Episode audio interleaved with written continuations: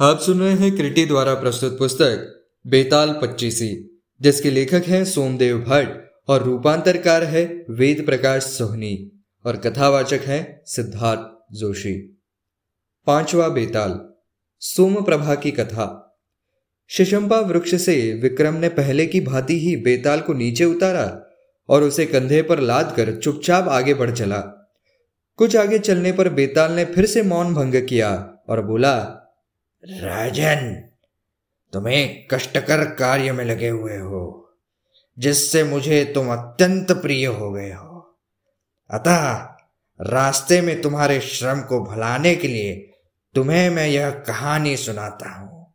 बहुत पहले उज्जैनी में हरि स्वामी नाम का एक सद्गुणी ब्राह्मण रहता था। वह राजा पुष्यसेन का प्रिय सेवक एवं मंत्री था। उस गृहस्थ ब्राह्मण की पत्नी भी उसी के अनुरूप थी। हरि स्वामी की दो संतानें थी। बड़ा देवस्वामी नाम का एक पुत्र और छोटी एक कन्या, जिसका नाम सोमप्रभा था। सोमप्रभा बहुत ही सुंदर थी और अपने रूप लावण्य के लिए बहुत ही प्रसिद्ध थी। जब सोमप्रभा के विवाह का समय आया तो उसने अपने पिता से कहा, पिताश्री, यदि आप मेरा विवाह करने में इच्छुक हैं तो किसी वर ज्ञानी अथवा अलौकिक विद्याएँ जानने वाले बालक के साथ करें। अन्यथा, मैं किसी और से विवाह नहीं करूँगी। यह सुनकर हरिस्वामी उसके लिए उसकी रुचि का वर ढूँढने के लिए चिंतित होने लगे। उसी समय राजा ने हरिस्वामी को अपना दूध बनाकर दक्षिण देश के एक राजा के साथ संधि करने के लिए भेजा, क्योंकि वह राजा युद्ध करने के लिए तैयार हो रहा था। जब उसने वहाँ जाकर अपना कार्य संपन्न कर लिया तब उसके पास एक श्रेष्ठ ब्राह्मण आया। उसने हरि स्वामी की कन्या के रूप लावण्य की बात सुन रखी थी। उसने अपने लिए उसकी कन्या की मांग की। हरि स्वामी ने कहा, मेरी कन्या पति के रूप में या तो अलौकिक विद्याएँ जानने वाला कोई या ज्ञानी अथवा वीर व्यक्ति को ही स्वीकार करेगी। अन्य किसी को नहीं। अतः आप बतलाएँ कि आप इनमें से कौन हैं?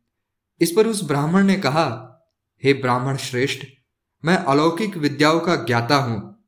हरि स्वामी ने तब उससे अपनी विद्या का कुछ चमत्कार दिखलाने को कहा। उस ब्राह्मण ने अपनी विद्या के प्रभाव से तत्काल एक आकाशगामी रथ तैयार कर लिया और उस ब्राह्मण ने हरि स्वामी को अपने उस मायावी रथ में बैठाया और उसे स्वर्ग आदि लोक दिखला लाया। इसके बाद संतुष्ट हुए हरि स्वामी को वह दक्षिण देश के राजा की उस सेना के पास लौट आया, जहाँ वह अपने काम से आया था। तब हरि स्वामी ने उस अलौकिक विद्याएँ जानने वाले पुरुष के साथ अपनी कन्या व्याहने का वचन दिया, एवं सातवें दिन विवाह की तिथि निश्चित कर दी। उसी समय उज्जैनी में एक दूसरे ब्राह्मण ने हरि स्वामी के पुत्र देव स्वामी के पास आकर उसकी बहन से विवाह करने की याचना की। देवस्वामी ने जब उसे अपनी बहन की शर्तें बताई तो वह ब्राह्मण अपनी विद्या का कौशल दिखाने को तत्पर हो गया और उसने अपने अस्त्र शस्त्रों का कौशल का प्रदर्शन किया। यह देख देव स्वामी ने उसी के साथ अपनी बहन का विवाह करने का निश्चय कर लिया। अपनी माता की अनुपस्थिति में उसने भी ज्योतिषियों की कथा अनुसार सातवें दिन ही विवाह का निश्चय कर लिया। उसी समय एक तीसरे व्यक्ति ने भी सोमप्रभा की माता के सम्मुख स्वयं को ज्ञानी बताते हुए उसकी बेटी से विवाह करने की याचना की। उसने ज्ञानी होने का प्रमाण भी दिया, जिससे प्रभावित होकर सोमप्रभा की माता ने उससे सातवें दिन अपनी कन्या का विवाह करने का वचन दे दिया। अगले दिन हरि स्वामी घर लौट आया। आकर उसने अपनी पत्नी और पुत्र को बताया कि वह कन्या का विवाह निश्चित कराया है। इस पर उन दोनों ने भी अलग अलग बताया कि उन्होंने क्या निश्चय किया है। उनकी बातें सुनकर हरिस्वामी चिंता में पड़ गया कि एक साथ तीन व्यक्तियों के साथ उसकी कन्या का विवाह कैसे होगा। अनंतर विवाह की निश्चित तिथि को ज्ञानी, वीर और अलौकिक विद्याएँ जानने वाला ये तीनों ही वह हरिस्वामी के घर पहुँचे। इसी समय एक विचित्र बात हो गई। ब्राह्मण की कन्या सोम प्रभा जो वधु बनने वाली थी, अचानक ही गायब हो गई। ढूँढने पर भी उसका कोई पता न चला। तब घबराए हुए हरि स्वामी ने ज्ञानी पुरुष से कहा, हे hey ज्ञानी, अब झटपट यह बताइए कि मेरी कन्या कहाँ है? यह सुनकर ज्ञानी ने अपना ज्ञान द्वारा पता करके उसे बतलाया, हे ब्राह्मण श्रेष्ठ, आपकी कन्या को धूम शीख नाम का एक राक्षस उठाकर विंध्याचल के वन में स्थित अपने घर में ले गया है। ज्ञानी द्वारा ऐसा बताए जाने पर हरिस्वामी भयभीत हो गया। वह बोला, हाय हाय, अब वह कैसी मिलेगी और उसका विवाह भी कैसे होगा? यह सुनकर अलौकिक विद्याएँ जानने वाला युवक बोला, आप धैर्य रखें। ज्ञानी के कथा अनुसार वह कहाँ ले जाई गई है? मैं भी आपको वहाँ ले चलता हूँ। यह कहकर क्षण भर में भी उसने भी अस्त्रों से सजा एक आकाशगामी यान बनाया और उस पर हरि स्वामी ज्ञानी तथा वीर को चढ़ाकर उन्हें विद्याचल के उस वन में ले गया, जहाँ ज्ञानी ने राक्षस का भवन बताया था। वह वृत्तांत जानकर राक्षस क्रोधित हो गया और वह गर्जना करता हुआ बाहर निकल आया। तब हरि स्वामी के कहने पर वह वीर पुरुष आगे बढ़कर उस राक्षस से लड़ने लगा। तरह तरह के अस्त्रों से लड़ने वाले उन दोनों मनुष्य और राक्षस, इन दोनों का युद्ध बड़ा आश्चर्यजनक हुआ। अपनी भार्या के लिए जिस तरह राम रावण से लड़े थे, वैसे ही ये दोनों भी लड़ने लगे। कुछ ही देर में उस वीर ने एक अर्धचंद्राकार बाण से युद्ध में मतवाले उस राक्षस का मस्तक काट गिराया।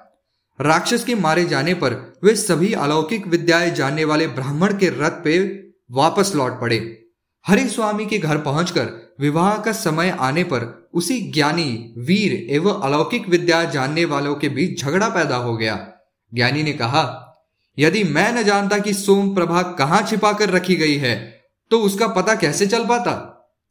इसलिए उसका विवाह मेरे साथ ही होना चाहिए।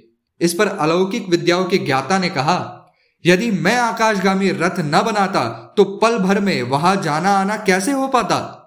रथ पर बैठे राक्षस के साथ बिना रथ के युद्ध भी कैसे संभव होता?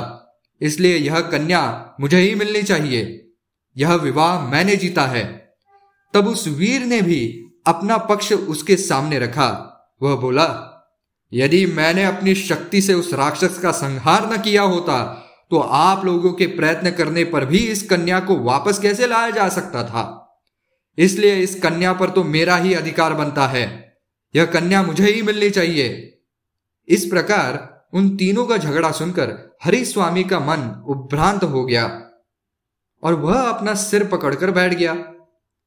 इतनी कथा सुनाकर बेताल ने विक्रम से पूछा, राजन, अब तुम ही बताओ कि वह कन्या किसको मिलनी चाहिए? ज्ञानी को, वीर को अथवा अलौकिक विद्याएँ जानने वाले उस व्यक्ति को? सब कुछ जानते हुए भी यदि तुम उत्तर नहीं दोगे तो तुम्हारा सिर फटकर कई टुकड़ों में बट जाएगा। बेताल की यह कथा सुनकर अपना मौन तोड़ते हुए विक्रम बोला, बेताल, वह कन्या उस वीर को मिलनी चाहिए, क्योंकि उसी ने उद्यम करके अपने बाहुबल द्वारा उस राक्षस को युद्ध में मारा और उस कन्या को अर्जित किया था। विधाता ने ज्ञानी और अलौकिक विद्याएँ जानने वालों को तो उसका काम करने के लिए माध्यम मात्र बनाया था। तुमने ठीक उत्तर दिया, राजन। बेताल तत्काल बोल उठा पर तुम अपनी शर्त भूल गए। तुमने मौन भंग किया और शर्त के अनुसार मैं फिर स्वतंत्र हो गया। यह कहकर बेताल राजा के कंधे से उतरकर वापस उसी शिशंपा वृक्ष की ओर उड़ गया।